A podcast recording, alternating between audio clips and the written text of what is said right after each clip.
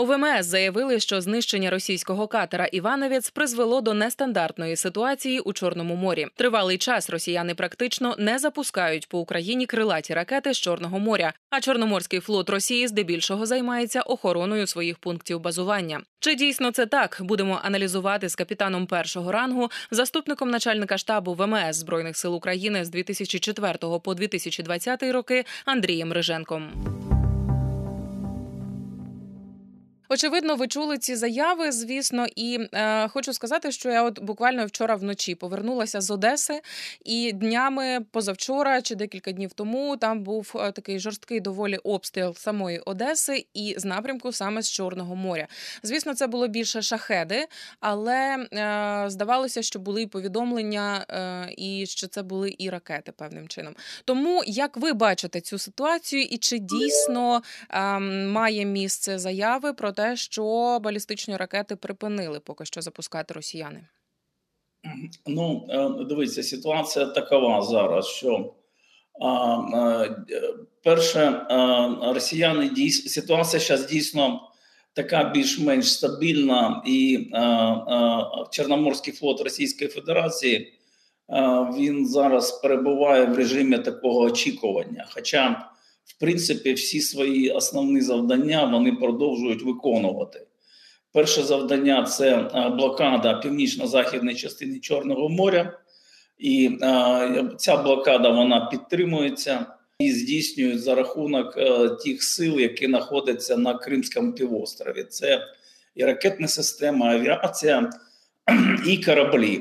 До речі, от той катер ракетний «Івановець», який був знищений недавно, він якраз ходив до того наряду сил, який е, значить, постійно з липня місяця минулого року росіяни тримають е, два ракетних катера або ракетних корабля е, в е, озері Донузлав, пункт базування Новоозерне, е, для того, щоб у разі того, що судно е, якесь наважиться пройти е, через відкрите море напряму з Босфора до Одеси або Миколаєва, або Очакова, то по ньому буде здійснений ракетний удар. Там на цих катерах, вони хоча і старенькі, але ракети там досить такі спроможні, називаються вони Пе двісті сімдесят Москіт, і вони, ну це радянська ще ракета, вона може знищити досить велике судно цивільне, в общем-то, без проблем. І для того, щоб продемонструвати свої наміри, до речі, вони в липні зробили таке навчання, опять же, в північно-західній частині Чорного моря, і оцей Івановець, він в якості мішені, він знищив наш корвет «Тернопіль», який вони захопили ще в дві тисячі чотирнадцятому році і тримали в Севастополі. От. Тобто це завдання вони виконують.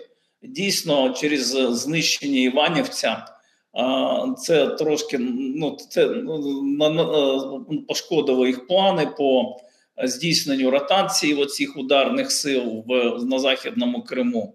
Зараз е, у них там залишилась одна одиниця. От, і е, міняти поки, е, замінити Івановець поки нічим їм. От. Це перше завдання. Друге завдання – це нанесення ракетних ударів по Україні. Дійсно, е, з е, серпня місяця минулого року Чорноморський флот таких активних дій по, в цій операції по нанесенню ударів він не проводив. Я хочу нагадати, що от і взимку минулу, і ну, до літа фактично протягом кожної такої масованої атаки, в якої було там і шістдесят, і сто криватих ракет, як правило, було двадцять-тридцять ракет «Калібр». От крайній раз, коли це трапилось, це було якраз от шостого серпня. Після цього а, ракети, якщо випускалися калібри, то дуже небагато, там окремі одиниці. Причина заключається нібито в тому, що ну, є інформація, що в общем-то, от ті зусилля наших партнерів по впровадженню санкцій, вони якісь результати дали, і зараз у Росії є такі, ну скажімо, складності з тим, щоб ці ракети збирати. От, якщо раніше вони їх е, значить, збирали у кількості порядка там, шістдесят ракет за квартал, то е, є така інформація, що е, за крайній квартал, четвертий квартал минулого року їх було зібрано на порядок менше. От, тому вони їх просто економлять і, видимо, тримають для таких, ну, реально дуже важливих завдань. От, дійсно, після того, як ми почали дуже активно і ефективно використовувати тактику оцих змішаних раїв ударних з використанням морських дронів, повітряних дронів і крилатих ракет з літаків Су двадцять чотири наших повітряних сил, і росіяни втратили досить серйозну кількість кораблів, була досить серйозна кількість кораблів пошкоджена. І, ну, зараз багато цифр є. Я провів такий аналіз. Я можу сказати, що точно знищено нами сім кораблів такого середнього і великого класу. Це десантні кораблі, крейсер, от, і чотири корабля дуже серйозно пошкоджені. Хоча вони не знищені, але вони, якщо і зможуть війти до складу флоту, це буде не скоро, дуже не скоро. От. І, і ще декілька одиниць невеликих катерів, типу «Раптор», значить, і вони були як знищені, так і, значить, знешкоджені, ні, пошкоджені, і після відремонтовані війшли до складу флоту. Ще порядка п'ятнадцять одиниць кораблів різного класу, вони були пошкоджені. В основному це були удари дронами, і на термін від, значить, декількох тижнів до декількох місяців вони знаходились в ремонті, але потім вони були повернуті до складу Чорноморського флоту. От, і після таких атак вони свої нові всі кораблі вивели в Новоросійськ і підводні човни. Там їм, в общем-то, ну, через дистанцію нам складніше проводити такі удари по Новоросійську. От, і вони наростили систему оборони, значить, але на початку року ми спостерігали таку досить активність кораблів Чорноморського флоту. Це було пов'язано з тим, що у них першого грудня починається новий навчальний рік, і якраз на середину січня припадає от кількість велика таких навчань в морі. Ми бачили це. От, виходили десантні кораблі, патрульні кораблі, вони відпрацьовували коло завдань. От, опять же, то, що зараз ми бачимо, бачимо окреме патрулювання, дійсно охорону своїх пунктів базування, в основному це Новоросійськ і Керченський міст. От, Севастополь, Севастополь вони, ну, як би заходять, але, опять же, враховуючи те, що, ну, ми теж там досить активно працюємо нашим оцим флотом морських дронів, ну, вони, я так розумію, мінімізують туди заходи. Хоча, якщо це потрібно зробити, вони туди, звичайно, йдуть. От, ну, наприклад, минулого місяця заходив туди, до Севастополя, фрегат «Адмірал Макаров» на завантаження ракетного боєзапасу. От. До речі, от ці ракети «Калібр», вони, ну, в підтвердження от той тенденції, про яку я казав, що вони все більше і більше базуються в Новоросійську, вони навіть там відкрили другий такий е, е, е, е, другий арсенал для того, щоб утримувати нові ракети «Калібр», які приходять їм з виробництва. Це порядка двадцять кілометрів знаходиться від самого міста Новоросійськ. Так що ситуація в Чорному морі зараз характеризується відносно, ну, таким, скажімо, невисоким рівнем напруги. Хоча, ну, опять же, атаки, як ви кажете, на наші порти, і Одеса, і Миколаїв, і, і, і Очаків, вони продовжуються. До цих атак залучаються в основному дрони ударні, це шахеди. Запускають їх з Крима, це запускають їх з Чаути. Там є така серйозна база, яка дозволяє це робити. Запускають вони ці шахеди з Білбека аеропорта і з Бакували. От, досить багато. І працюють вони різними ракетами і з авіаційного базування, і базування берегового. От. Поэтому з корабля, з кораблів, опять же, ми не бачимо, щоб вони стріляли по Одесі. От. Ну, по Одесі, чому по Одесі? Тому що, в принципі, той коридор, який існує зерновий, він не подобається їм, і вони намагаються йому протидіяти.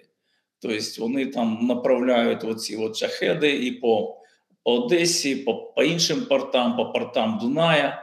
От. Були намагання, коли вони намагались поставити донні міни зі своїх літаків Су двадцять чотири. Це було порядка півтора місяця тому назад. Але після того, як ми, я так розумію, отримали нові системи ППО і збили там е- е- два літаки в районі острова Зміїний, то вони оці свої намагання вони, е, значить, припинили. А от. Но, тим не менш, оці дрони, е, ну, вони відносно такі, скажімо, не коштовні, е, вони їх продовжують застосовувати, ну, в серйозних кількостях. Через це от і потерпає якраз Одеса, е, і в основному її інфраструктура цивільна. От, і це дійсно, на жаль, так. Та, могла змогу переконатися на власні очі і на власні вуха. Але, пане Андрію, хотіла вас запитати, чому нам складно дістати Новоросійськ? Я просто бачу по карті, що там така от бухточка та виїмка, тобто ще й суходіл треба перелетіти. Чи це, ну, впливає, теж поясніть, чи це впливає лише відстань? Чи і географія ця? Ну, відстань впливає серйозно, тому що від, ну, наприклад, від Одеси до, до Новоросійська порядка сімсот п'ятдесят кілометрів. Розумієте, якщо ми, ми використовували, вже був у нас досвід використання морських дронів uh-huh. по Оленегорському гарняку. Ну, дрон туди, той швидкістю, яка у нього є, йде двадцять чотири години, розумієте? Тобто, а, наприклад, ну, тобто це багато, дуже багато. Тут треба дуже ретельне таке планування операції. Тоді нам пощастило, тому що цей корабель, Оленегорський гарняк, він знаходився на якорі, стояв на якорі на зовнішньому рейді Новоросійська в п'яти кілометрах від самого порту. В общем-то, без руху, тому тоді, от, я так розумію, було таке рішення прийнято на застосування зброї дронів, і воно, ну, було вдалим. А, ну, може бути такий кейс, наприклад, от з тим же самим Івановцем.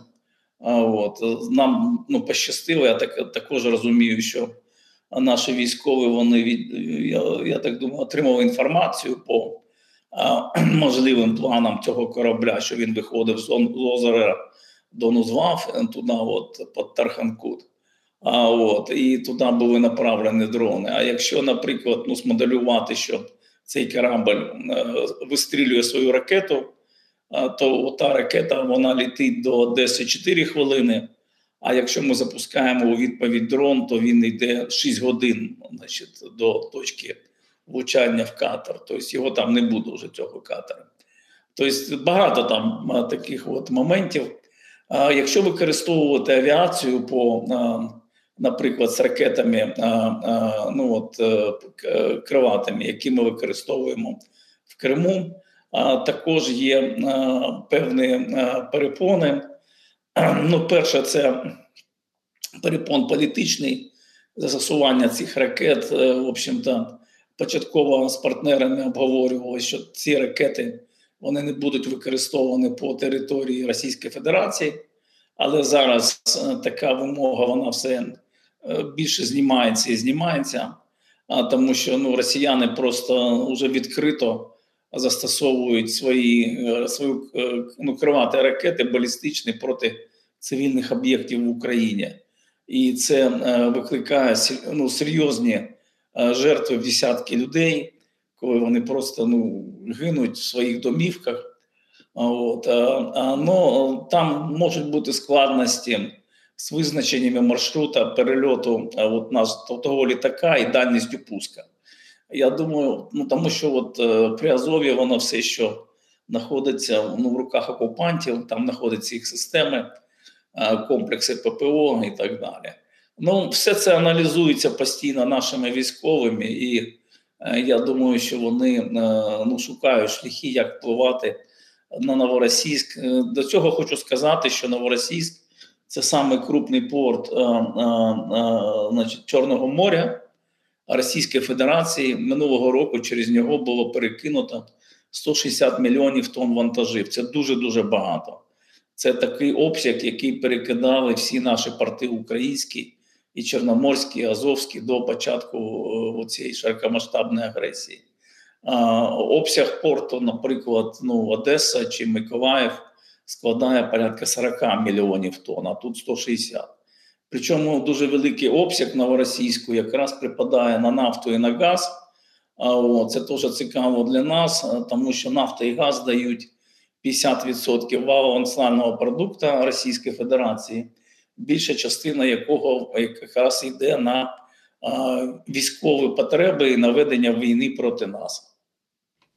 Якщо говорити про е, подальші дії, про цей рік дві тисячі двадцять четвертий, ймовірно, він буде важким е, і на суходолі, і на морі. Е, от зараз е, бачимо повідомлення про те, що росіяни проводять навчання морські. Е, окей, зараз не обстрілюють з калібрів, але з Чорного моря, але м, навчання всі, всілякі проводять. І е, як ви бачите цю е, обстановку, так, ситуацію в Чорному морі подальшу? Чи вдасться Україні втримати цю ініціативу хоча б на такому рівні, так, і не допустити, щоб знову ці кораблі виводилися в Чорне море і наближалися ближче, так? От що треба, щоб робили сили оборони, щоб не втратити таку ініціативу? А, ну, перше, я думаю, що тактика таких змішаних роїв а, на морі, вона буде продовжуватися. А, це будуть дрони і морські, і повітряні, і крилаті ракети. Я думаю, що є у нас перспектива отримати і літаки Ф шістнадцять, вони також можуть роботу виконувати по а, а, нанесенню ударів ракетами по надводним кораблям. От. Я думаю, що в перспективі у нас будуть ще інші ракетні системи, а, в тому числі і балістичні, які можуть бути залучені до боротьби з супротивником а, на морі, але або при стоянці в пунктах базування. От. Тобто, я думаю, що на це також розрахунок ведеться.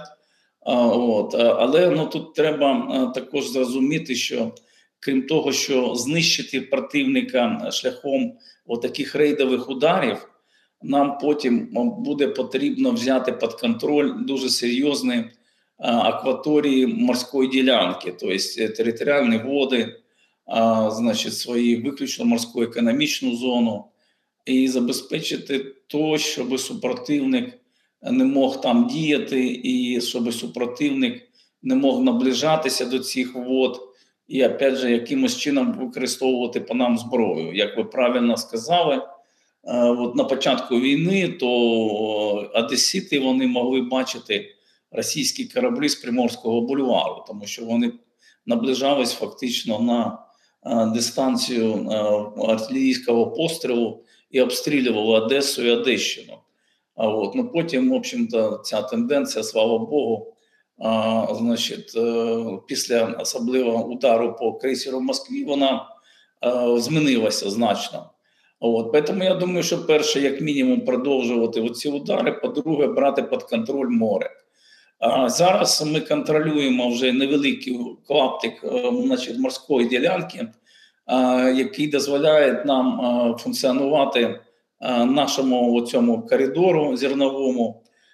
Це в межах наших тірвод від Одеси туди в сторону острова Зміїний. І це забезпечується і протимінними силами В М С України, і системами П П О, які не дозволяють противнику там використовувати авіаційні ракети, авіацію для того, щоб нам перешкоджати вести оце судноплавство. Але, опять же, зону нашого контролю треба розповсюджити на всю північно-західну частину Чорного моря, яка зараз все ще контролюється супротивником, він може наносити удари, незважаючи на те, що кораблів зараз дійсно там немає.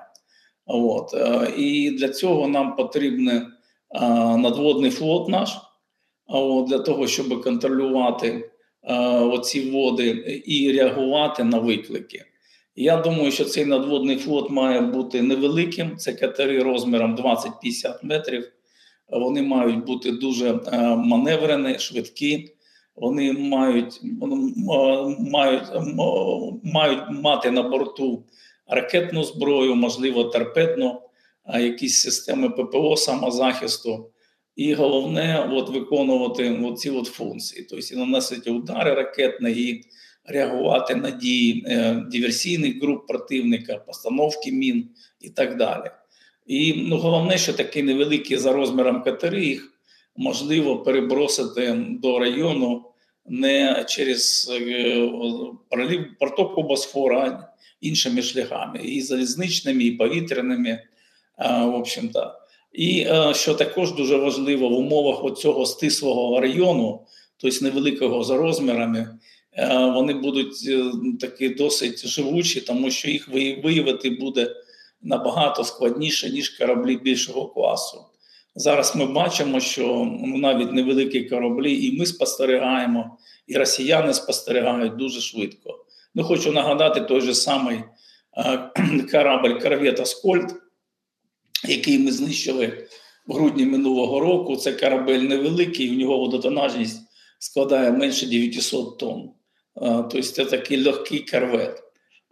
Тобто все, що має такі розміри, буде знищуватися. Ну, і ми знищимо, і супротивник також таку можливість має. Тому, опять же, треба розвивати оцей надводний флот, і треба розвивати, опять же, безпілотні системи. Тому що в ближній морській зоні це такий ефективний і дієвий метод ведення багатьох, багатьох форм морського бою. В тому числі, до речі, і протидія підводним човнам. От зараз там щось кажуть, що там для протидії підводним човнам потрібно великі кораблі. Я з цим не згоден. От, тому що зараз в тих умовах, в яких зараз Україна перебуває, перше, це вимагає серйозного ресурсу на будівництво, утримання і утримання цих кораблів. А по-друге, ну, розумієте, ми просто не зможемо їх зараз використовувати, тому що супротивник має перевагу. От. А що ми а, зараз ну от наразі можемо зробити з підводними човнами? Окей, у нас є дрони морські. Що, що ще? Тому що будівництво – це ж перспектива на роки, на десятиліття, я би сказала. От. Да, ну, перше, треба подивитися ну, пріоритети, цілі і визначити у супротивника, хто є найбільш загрозливим для нас.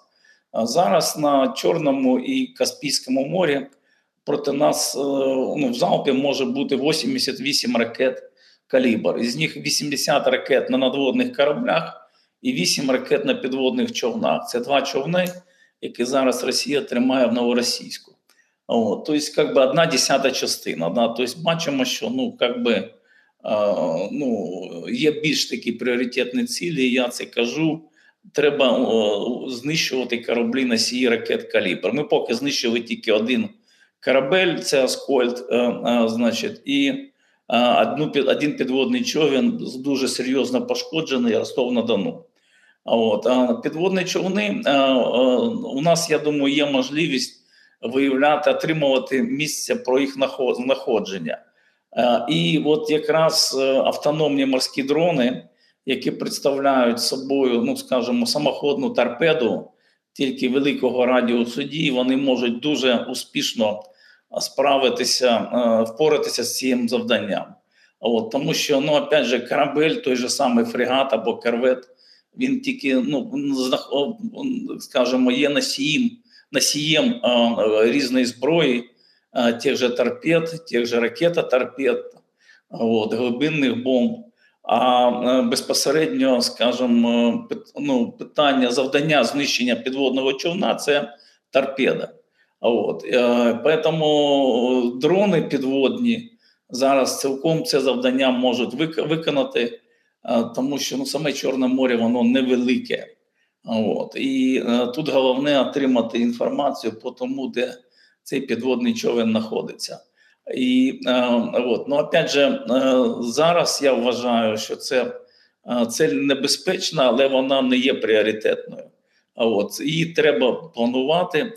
Також в складі військово-морських сил ми знаємо, що у нас є морська авіація, І, до речі, більшість морської авіації якраз вона планувалась і готувалась для боротьби з підводними човнами, але її використання просто не є можливим, ну, тому що вона туди ну, просто не долетить. Її російські системи ППО, літаки, вони її зіб'ють. От, якщо це, це ну, така ситуація складеться, на жаль. От, тому дрони, це я би от тримався якраз, що стосується в протичовнової боротьби, якраз е, на, полагався би на підводні дрони. І ті сучасні технології е, роблять це завдання цілком е, можливим для виконання. З капітаном першого рангу, заступником начальника штабу ВМС ЗСУ дві тисячі четвертого - дві тисячі двадцятого років Андрієм Риженком ми поговорили про те, як змінилася ситуація у Чорному морі після знищення російського катера «Івановєц». Розмову вела Ірина Сампан.